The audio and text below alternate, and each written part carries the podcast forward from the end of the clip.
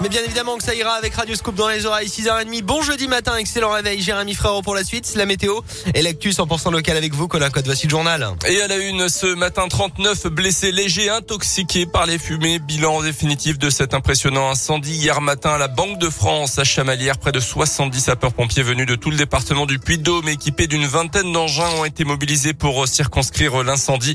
Le feu est parti du laboratoire de design des nouveaux billets pour une raison encore inconnue. La production donc pas été touchée directement. Une enquête est en cours. Que se passe-t-il dans les rues de Clermont-Ferrand? Vous en parlez en début de semaine. Des tags racistes ont été découverts sur le campus des CESO, sur les murs de Polytech. Ce n'est pas le premier incident puisque des inscriptions racistes là aussi ont déjà été repérées ces derniers mois aux abords de la fac de lettres au niveau du viaduc Saint-Jacques ou près de la préfecture.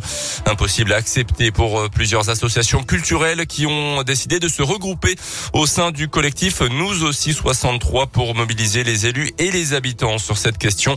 Euh, Samir El Bakali est élu à la mairie de Clermont et préside le collectif. Il y a certains endroits, c'est pas visible. Aujourd'hui, cette minorité est partie pour attaquer un lieu sacré, l'université. Ça peut être demain un lycée, un collège, école primaire. Aujourd'hui, on a des associations, ils sont en train de perdre l'espoir parce qu'ils nous appellent, nous disent de toute façon ça sert à rien.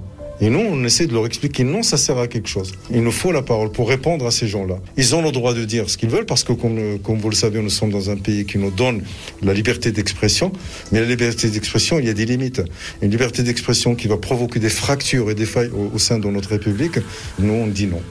Une manif devrait se tenir le samedi 19 février, place de Jaude à Clermont. Une soirée de soutien est également prévue le 26 à Clermont, là aussi à l'espace Nelson Mandela.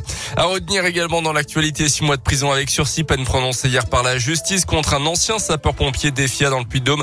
En novembre 2020, ses anciens collègues étaient venus chez lui pour lui porter secours, mais l'homme s'était débattu violemment, avait frappé les secourants à plusieurs reprises.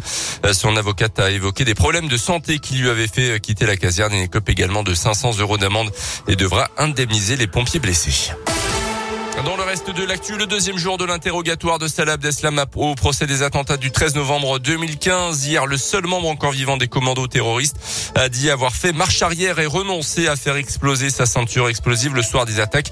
D'après lui, il n'a tué personne, blessé personne et ne représenterait pas un danger s'il était en liberté. Le procès doit encore durer plusieurs mois.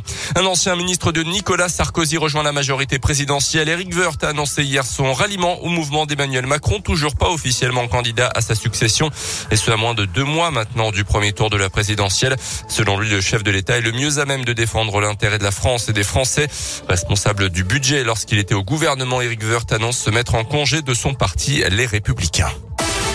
Les sports en foot, Nice qualifié pour les demi-finales de la Coupe de France. Les Aiglons joueront contre Versailles, club de National 2, qui a battu Bergerac au tir au but. L'autre demi opposera le vainqueur de Nantes-Bastia ce soir à l'AS Monaco. Et puis les Jeux Olympiques d'hiver à Pékin avec le combiné en ski alpin. Descente difficile cette nuit pour Alexis Pinturo, le français champion du monde en titre et seulement 11e en ce moment. Mais encore la deuxième épreuve, le slalom, ça sera compliqué quand même pour la médaille d'or. Peut-être un podium pour le français. Ça commence vers 7h15 tout à l'heure. Eh bien, on suivra ça de très près pour le Savoyard Alexis Pinturo au JO de Tokyo. Pékin. Pékin, Pékin.